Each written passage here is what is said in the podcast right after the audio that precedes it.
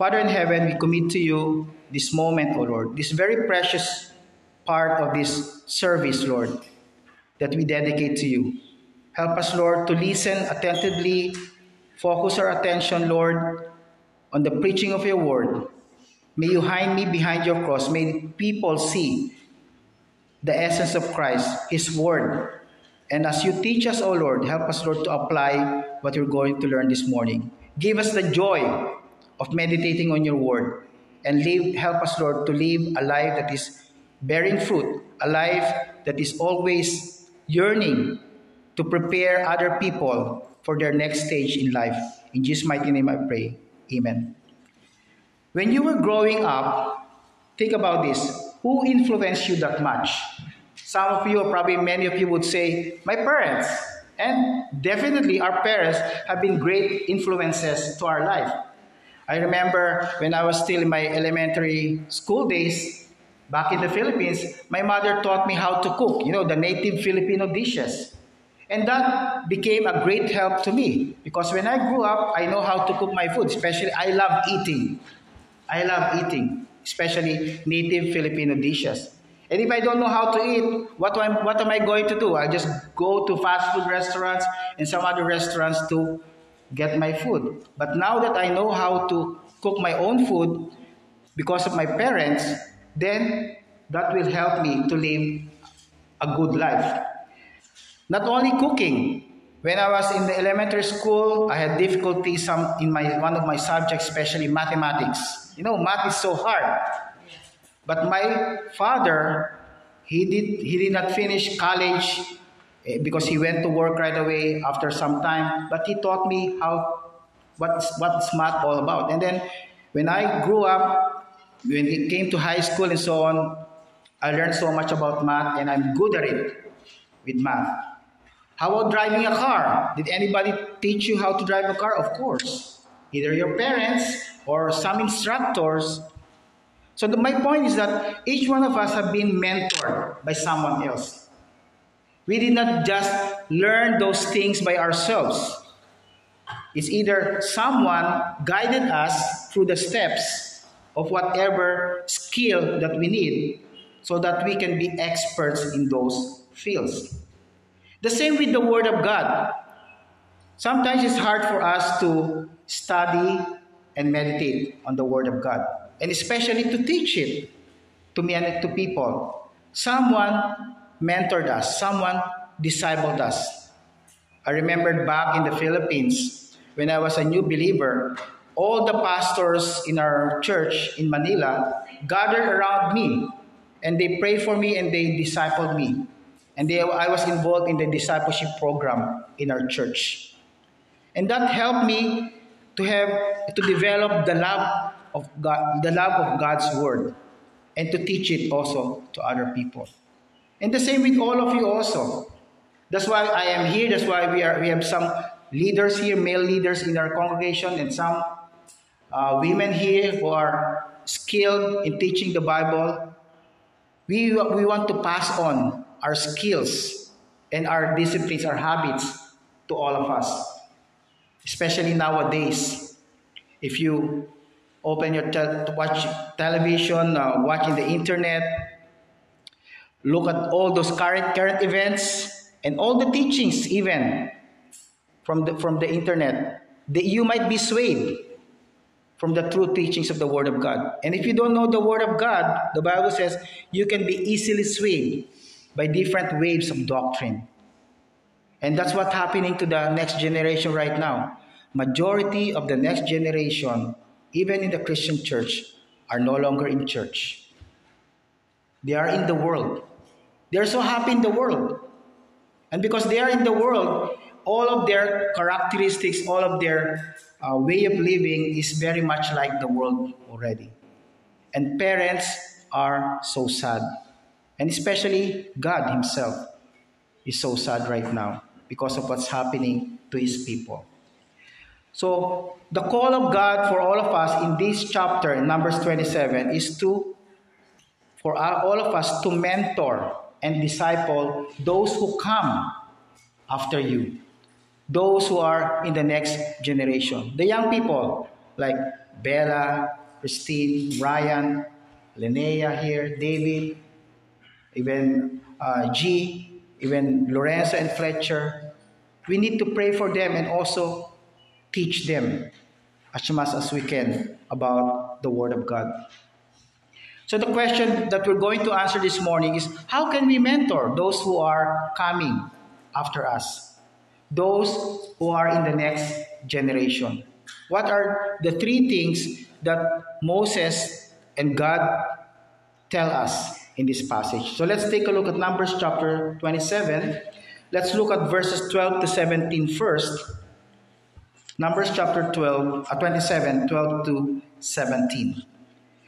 Verse 12 says, And the Lord said unto Moses, Get thee up into this mount Abarim, and see the land which I have given unto the children of Israel. So Mount Abarim is the mountain very close to the land of Canaan. At the peak of that mountain, Moses can see that faraway land, the land flowing with milk and honey, the land promised by God for his people to dwell in. And that land of Canaan is the present Israel. Although, of course, the land of Canaan during that time was much bigger than the current Israel. But we know, the Bible tells us, that all the surrounding nations around Israel will be taken back by God and given back to the people of Israel. So those people around Israel right now who are claiming that even some parts of Israel should be theirs, God will take even their portion and give that back to Israel because that belongs to Israel as promised by God. So Moses is going to overlook the land of Canaan. But in verse 13, God says, When thou hast seen it, Thou also shalt be gathered unto thy people as Aaron thy brother was gathered. You know, God has his own way of saying, You're going to die in a beautiful manner. Instead of saying, You're going to die, you'll be gathered unto the people. Because during the time when you pass away, especially Moses, a great leader of Israel, people will be gathered around him and mourn for him for his death. So Moses at this point in time, as I've said, is about 120 years old. He saw the land of Canaan, but he's not going to enter the promised land. Why? Verse 14 tells us, For you rebelled against my commandment in the desert of Zin, in the strife of the congregation to sanctify me at the water before their eyes. That is the water of Meribah and Kadesh in the wilderness of Zin. What happened in that story? At that point in time, in the book of Numbers. In it is in it's in chapter 20. You don't need to turn to that. Numbers chapter 20, verses 2 to 13. The people of God was asking and complaining to God, Where's the water? So God told Moses, You speak to the rock, and water will flow out of the rock.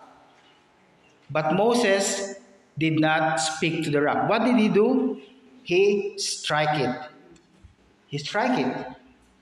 Water still came out, but God was angry with Moses. And people will say, God, why would you be angry with Moses? The water came flowing from the rock. But remember, God said, speak, not strike the rock. You know, my brethren, when God tells you, do this and do that, he wants you to do that in His own way and His own timing. When He says speak, He means it. You ought to speak. When He says strike, then you strike. And you don't do another thing. When He tells you to speak, He doesn't want you to strike it. And that's what God Moses do. And people will say, it's so um, strict. So is God so strict with his instructions? Why did he not give him a pass? Let him go. It's just a minor thing. But remember, Moses was the great leader of Israel. If he did not do the commandments of God to the letter, to the complete detail, what would the people of Israel say? Our great leader can take a pass from the Lord. So we can just ignore some commandments of the Lord as long as the end is attained. As long as the goal is there. Well, the water came flowing. It doesn't matter how you do it. But with God, it's important how you do it. For God, the philosophy that says the end justifies the means. You know that saying, the end justifies the means? That means no matter what you do, whatever manner you do it, what kind of way you approach it, as long as the goal is the same or the result is the same, it's okay. One example if you are a young person here, you have a boyfriend or girlfriend who is non Christian, and then says, I love this person so much. He's my one, or she is my one. He or she is my soulmate. I will marry this person, even though the person is not Christian. But the Bible tells us do not be unequally yoked with unbelievers because there's no communion, there's no fellowship between a believer and unbeliever. There's no fellowship between Christ and Belial, the devil. But then he said, No, when we get married, I know that I'm going to share Jesus Christ to this person and he or she will become a Christian. The end is good, but the means is not right before the Lord. Because the means, according to the Lord God, is follow the Bible, follow the Word of God. That person committed a grave sin before the Lord. And people might say, Oh, that's so strict. Why, why, why do you need to carry out that kind of principle or instruction? That's important. That's important because if God says it's in His Word, He means it. And we ought to follow it. Moses ignored that.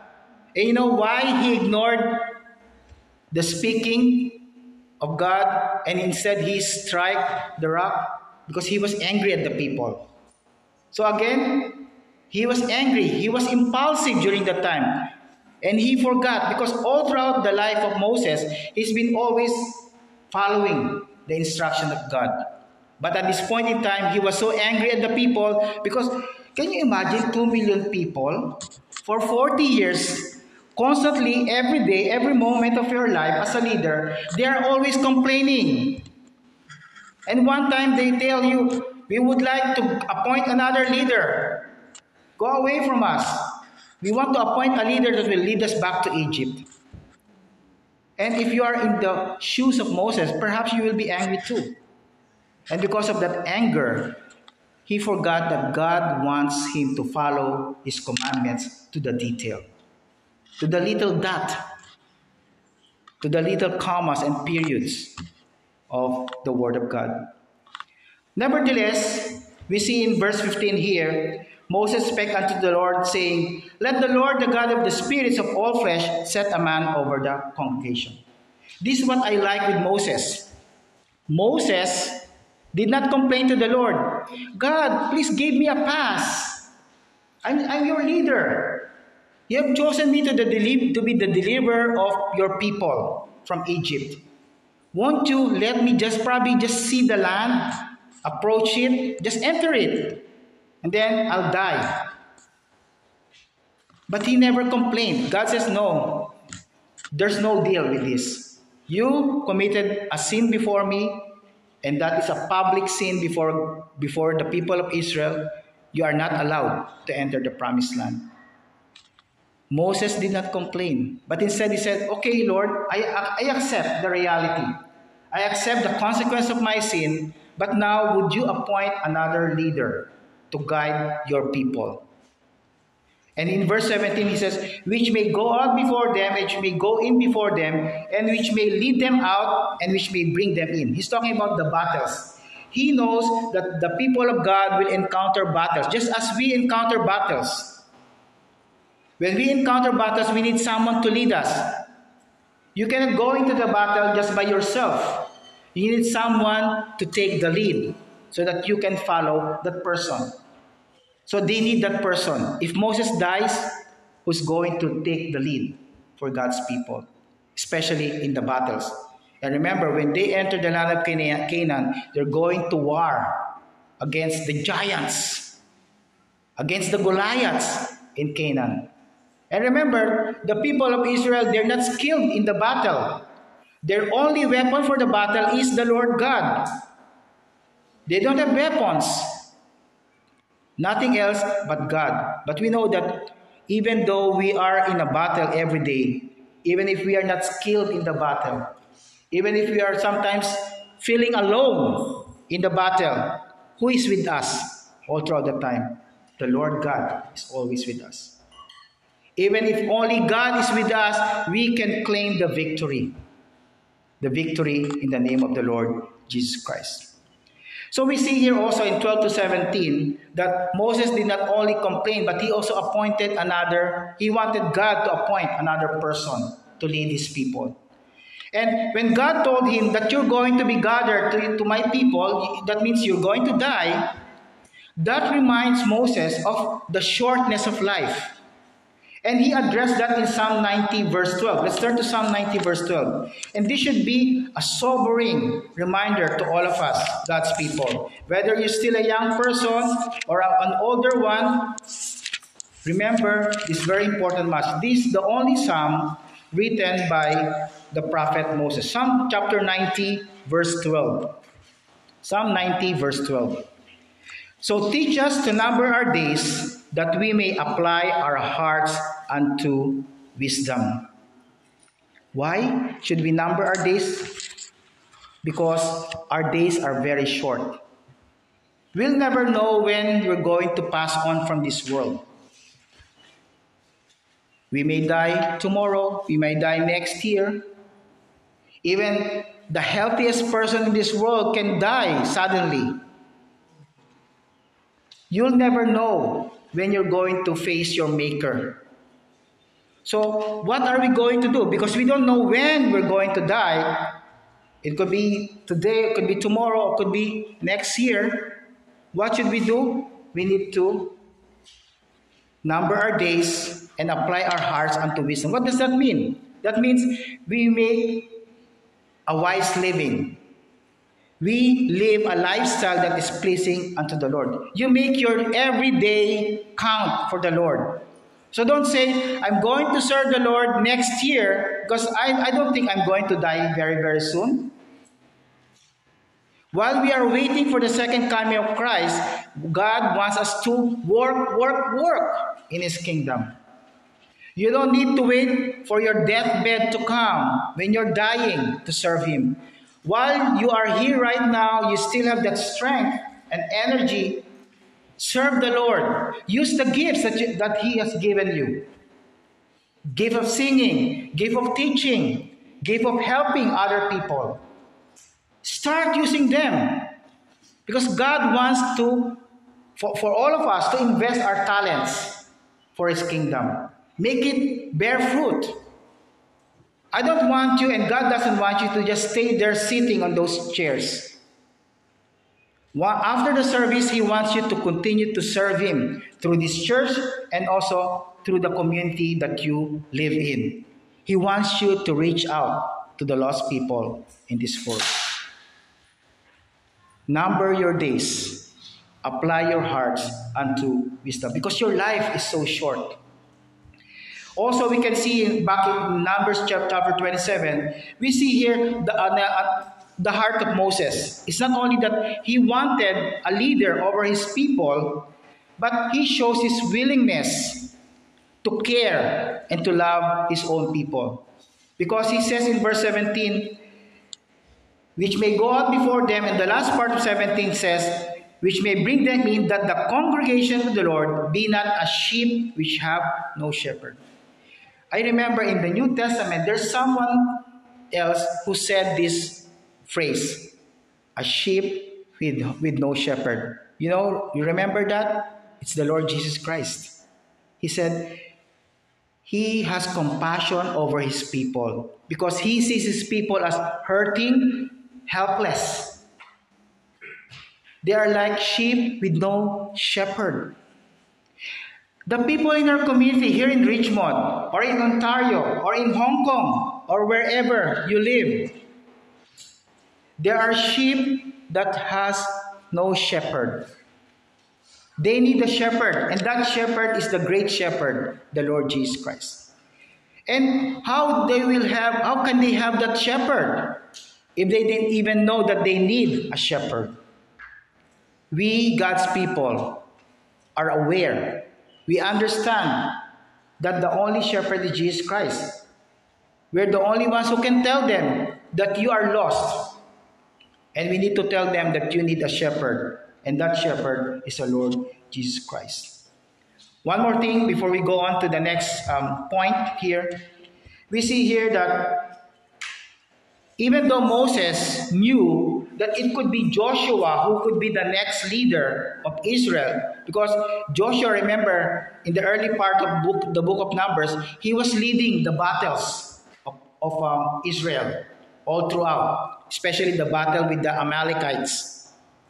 And he knows that Joshua might have been the next leader because he's the most qualified, he's good in battle and everything else and so on. But he did not tell God. He did not say, Lord God, we need a new leader, and I want you to appoint Joshua. He did not say that. He said, appoint a man set a man over the congregation. The same with all of us. We do not tell God or dictate to God what we want. We seek His own will in our life. And as we prepare the next generation, we don't tell we don't we don't tell God, God, can you appoint this person to mentor my child? Can you appoint pastor to mentor my my young boy and so on and so forth? Let God do that. If God wants you yourself, and of course, we know that we parents should be the first mentors of our children. We are the ones who should prepare them for the next generation because we spend the most time with them. The problem is that we give this responsibility to, the, to our teachers in school or even to the pastors or Sunday school teachers. While we should have the responsibility at home to mentor and to prepare the next generation. So seek God's direction. That's the first thing that we need to do as mentors for the next generation. Seek His direction. Pray. Call out to Him. Let Him know that you want someone, or probably yourself, to prepare the next generation. Seek God's direction. Secondly, in verse 18 to 20, God wants us also to empower the one that we are mentoring. Empower. So look at verses 18 to 20. The Lord said unto Moses, Take thee Joshua, the son of Nun, a man in whom is the Spirit, and lay thine hand upon him. So Moses did not dictate unto God, but the Lord was the one who told Moses, the next leader of Israel would be Joshua, the son of man. Of course, many people make jokes upon this. There's a person, there's one only person in the Bible who has no father, and that is Joshua, because he's the son of Nun. But nevertheless, God tells us here through Moses that Joshua is qualified a man in whom is the Spirit. The Spirit of God is in him. That means he's filled with the Spirit, is able to continue the leadership of Moses towards the people of God. And then verse 19 he said, Set him before Eleazar the priest and before all the congregation and give him a charge in their sight. But before that he says, Lay thine hand upon him. This is where we get, we remember when we are commissioning the deacons or even the newly ordained pastors, we lay hands of them. People thought that when we lay hands of these people, we're passing on some magical powers to these um, leaders. No, we're not passing on the, the, the magical powers. We don't have magical powers. The power only belongs to God. But what we're doing is that we are telling the congregation and to God publicly that we are conferring these people the authority that comes from God, that we are passing on our authority to the next generation of leaders. And for that matter, we pray for them. Because many um, faith healers right now, perhaps we should call them fake healers, they will lay hands on people and then I lay hands on you in the name of Jesus Christ, and you will stand up and walk and run and so on and so forth, although you were lame in the past. That's not how it goes. The laying of hands is for the commissioning of God's people for the next generation. Now in verse 20 it says here, Thou shalt put some of thine honor upon him, that all the congregation of the children of Israel may be obedient. So what do we see here? God told Moses to pass on some of his honor, that means his power and authority. And how do we go about that, especially as God's people? Moses did that by spending time with Joshua. Spending time with Joshua. He passed on not only his honor and authority, but all his skills, some of his character probably, and perhaps he taught Joshua how to have that God and me time with, with, with the Word of God. So he discipled Moses, uh, Joshua. Moses discipled Joshua all throughout their time in the wilderness. Imagine 40 years. That will be a long time of discipling the next generation of leaders. I don't know how much time we have to prepare the next generation in our congregation but make use of the time, make use of every opportunity. Don't dilly dally, don't procrastinate. Don't say, I'm going to mentor this next generation of people next year. I don't have time right now. I have some other business to take care of.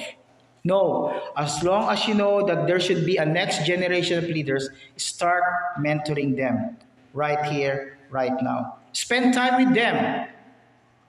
It's not just about teaching the Bible, but it's all about developing a relationship with those people. I told you last week, I started to mentor this younger pastor. And it brings me great joy that even though I have only 10 years pastoral experience here, I'm able to communicate some of my struggles also to him and some of the victories that God has given me. And he was encouraged. The same with you. You sacrifice your time and your effort.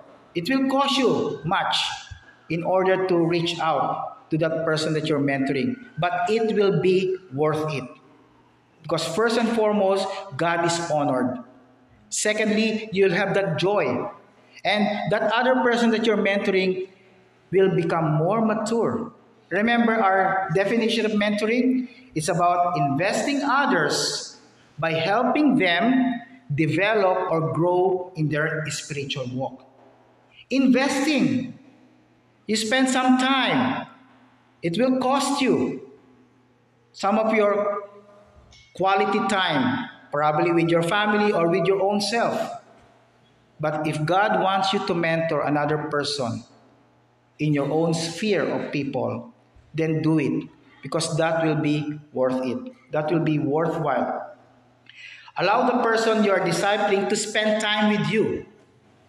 And you spend time with them. Because they will learn a lot from your experiences, especially with your walk with the Lord.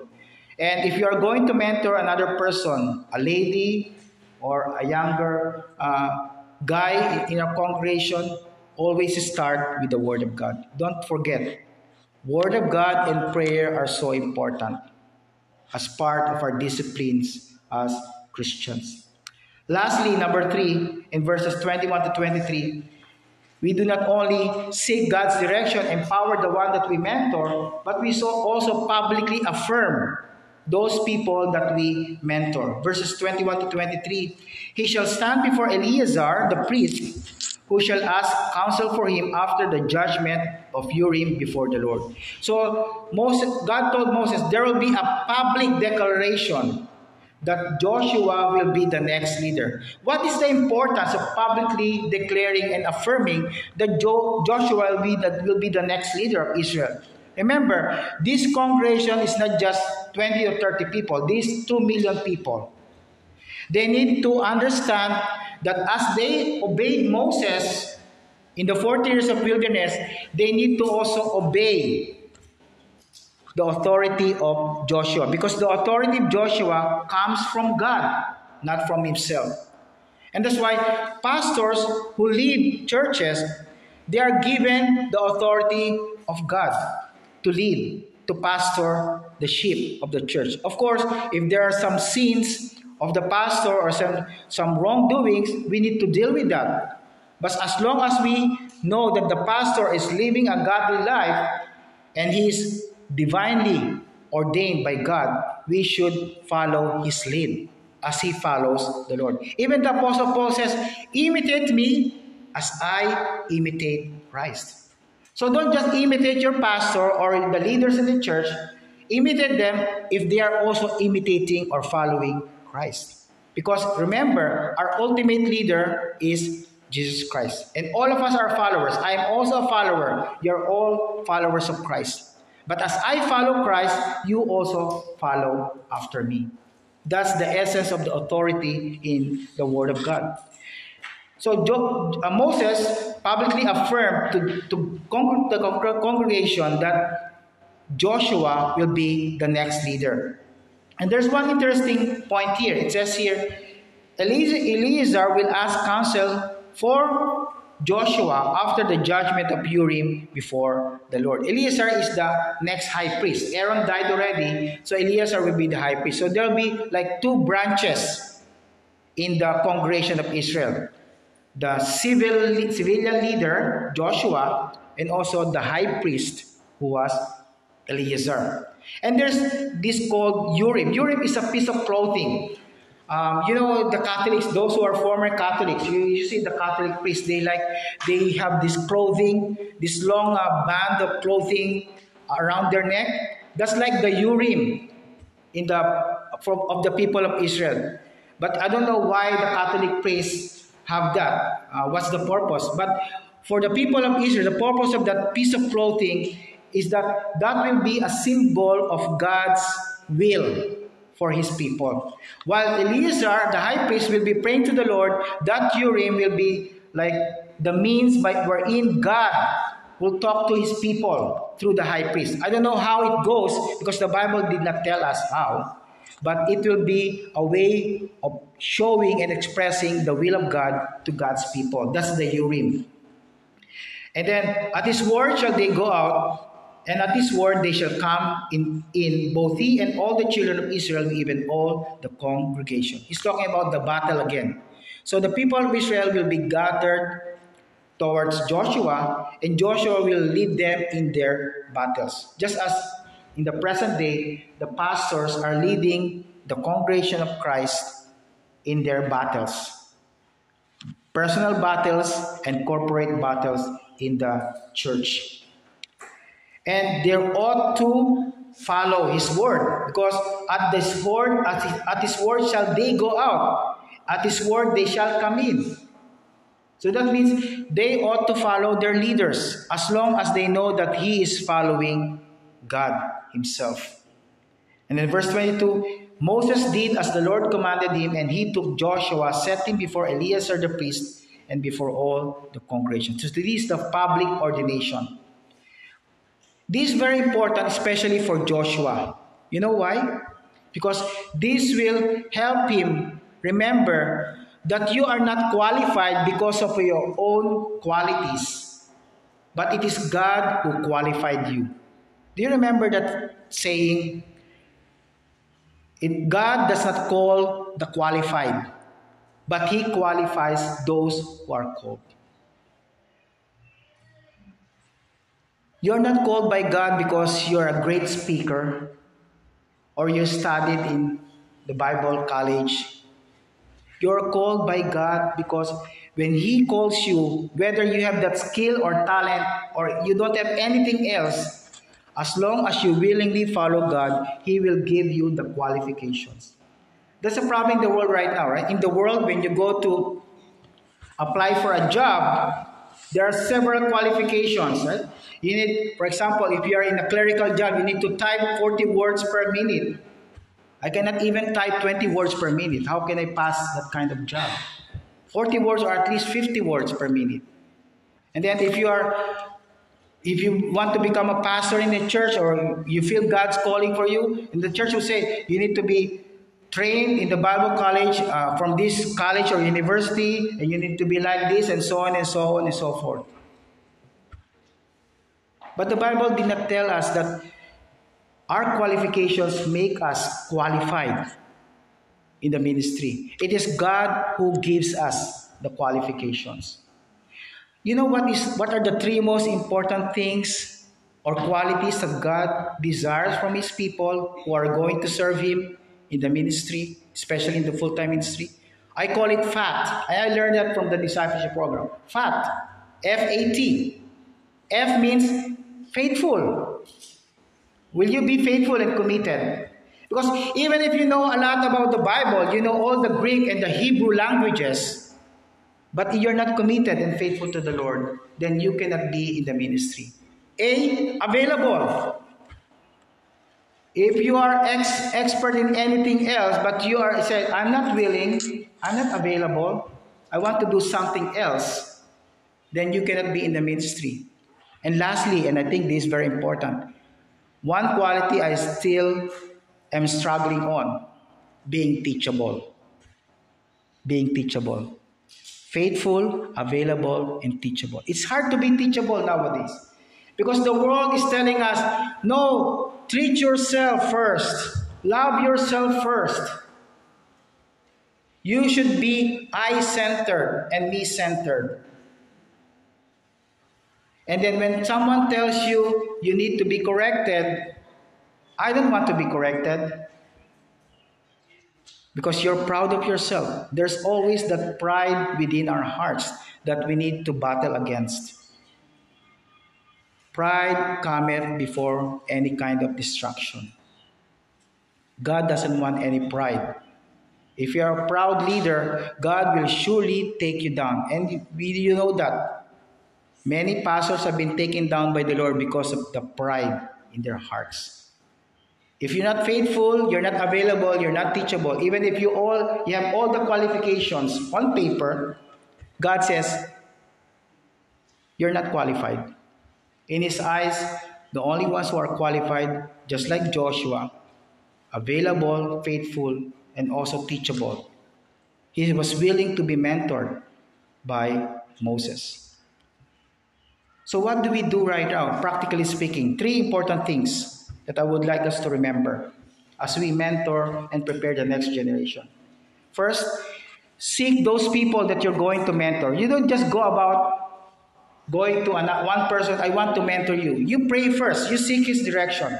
God, who is someone in my congregation, in my church, that you want me to mentor? You want me to prepare for his or her next stage in life. And then when you find that person, God show you that person, affirm that person, encourage that person. Approach the person, tell that person, I'm here, I'm willing to teach you what I know and learn from my experience because I want you to grow also. I want to invest my life in you so that you can grow in your spiritual walk. Then, lastly, equip. Give them the resources that they need. Of course, what I've said a while ago prayer. Tell them, teach them how to pray, teach them how to study the Word of God, teach them how to minister to people equip them. And that's the main responsibility of the pastors. Ephesians chapter 4 tells us pastors and evangelists and teachers are there in order to equip God's people. Equip God's people to give you all the resources that you need. And that's why we are here teaching and preaching the Word of God. And sometimes that would not be enough. We may need to schedule some times outside our church services all throughout the week in order to teach you and to equip you in the ministry. Remember, all of us are in the ministry. Don't ever say that I'm in this field, which is not of um, religious setting, that you are not in the ministry, wherever you are in the ministry. Because remember, the word ministry means service. Wherever you are, wherever there are people, you are serving God through those people. So remember that always. Seek, affirm, and equip the people that you are mentoring. Prepare the next generation. The church is always one generation away from extinction. Imagine if all of us, older guys here and, and women here, will pass on, and the next generation of young people strayed away from the Lord, then there will be no more RBBC. That's why we need to continue to prepare the next generation. Let us pray.